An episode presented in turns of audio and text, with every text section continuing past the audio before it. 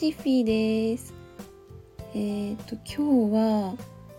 私の中に長年持ち続けてた一番っていう呪いについて語ろうかと思います。まあね呪いとか結構怖い言葉使っちゃったんですけど、まあ、実はそんな怖い話ではなくってあの私小学校1年生の時ね1年1組出席番号1番だったんですよ。で6年生の時もね6年1組1番だったんですよ。だから入学式も卒業式も一番最初に名前呼ばれたんですよね。で当時私これすっごい嫌だったんですけど中学校でもねまさかの1年 A 組1番で卒業式も3年 A 組1番でした。もうね9年間ずっと出席番号1番だったんですよ。で私が小学校に入学する時って生年月日順に出席番号が割り振られてたんですけど何年生の時からかちょっと忘れちゃったんですけど途中からあいうえお順に変わったんですよ。ただね私の場合あの4月生まれなのでそれで割と早い方だからあの生年月日もね1番になっちゃう確率が結構高いんですね。であいうえお順でもあの1番になっちゃう確率が割と高めなんですよ。だから結果小学校の入学式も卒業式も中学校の入学式も卒業式も1番に呼ばれちゃったんですよね。まあ、1番だからじゃあ何かいいことあるかなって言うとうんあの以下同文って言われないことかなって思います。あのちゃんとね卒業証書を最初から最後まで読んでもらえるのが結構うんなんかみんなに羨ましいねって言われたんですけど基本的に私目立ちたくないタイプだったのでそこら辺は別にどうでもよかったんですよね。むしろいいなってあんま思わなかったです。それで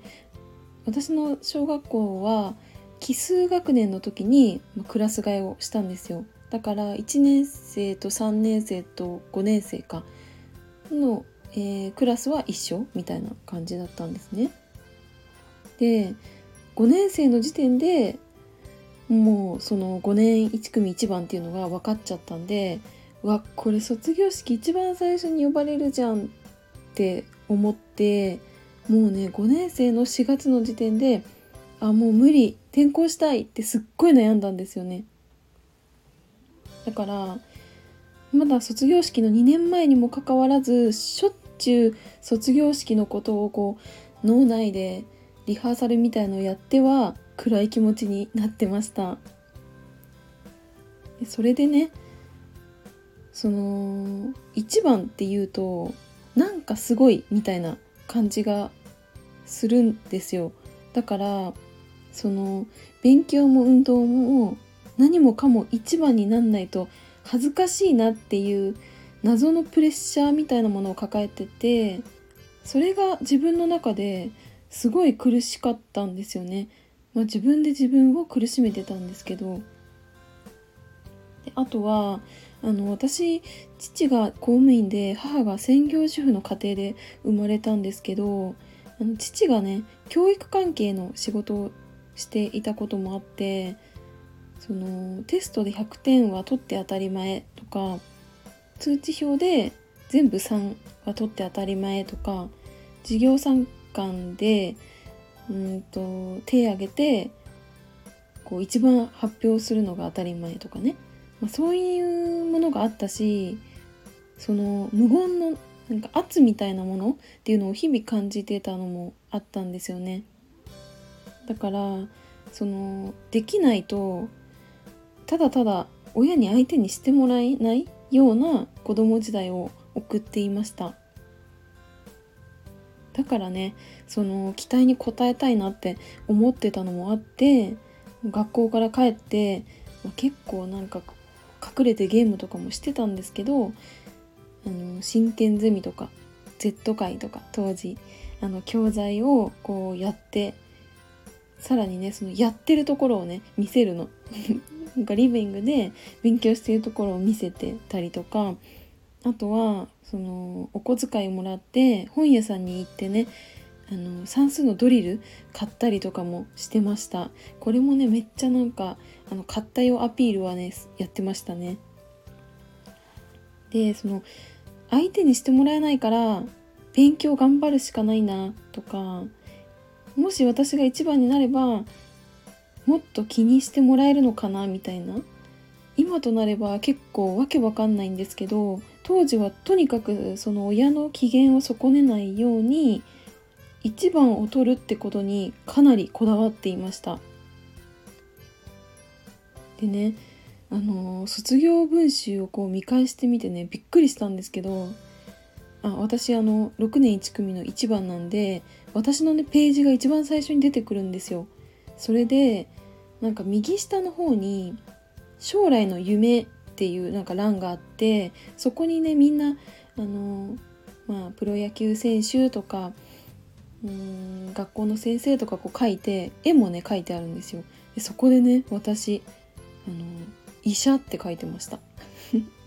なんかでかい注射持って白衣着てる絵と一緒にその医者って書いてましたね。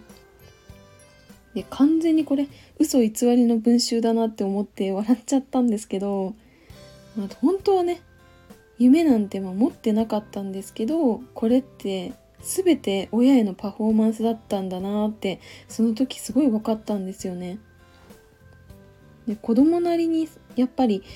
その考えて取った行動だとは思うんですけど結構うんと優等生キャラっていうのを作ってたしそれでね自滅しちゃったみたいなところもあるんですよね。で実はこれって私が初めてビジネスを学んだ一番最初のスクールの時と同じようなことをしているなって思ったんですよ。見た目とかそのちゃんとしてる感みたいなのを出していかなきゃいけないなってそのビジネスを学んでいた時にすごい思っていたんですよね。だからいつもキリッとした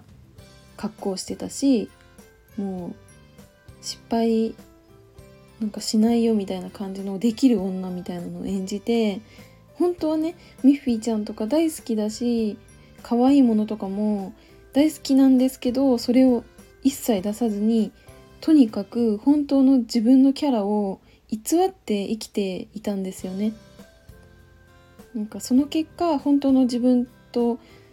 偽りの自分の差がだんだんだんだん大きくなってきちゃってすごい疲れちゃったしそもそも私ってこんな風になりたいんだっけって思って悩んだんですよね。うんでまあ二十歳までね親のところで生きていたんですけどせっかく大学生になって親の元から飛び立ってさ自由に生きようってしてるのにまたさ子供の頃と同じこと繰り返しちゃうのかなって思ってねその時はって思いました。うん。その大人から認められるために子供なりに考えて取った行動を大人になってもこの無意識に繰り返そうとしていたのを知るとなんか怖いなって思うしやっぱりその心のどこかでこういうふうにちゃんとしてれば誰かに認められるのかなって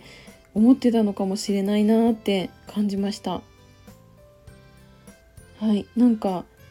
ん？なんか1番っていう話をしていたつもりなんですけど最終的に話の着地点がちょっと見えなくなってきたのでこの辺で終わろうと思います。あそうそうあの小学校5年生の時にその北陸にいるねおばあちゃんにあの転校したいって言ってこそこそあの相談してました。はいまあそんなこともあったんですけどあのこの辺で終わろうと思います。今日も最後まで聞いてくださってありがとうございました。バイバーイ。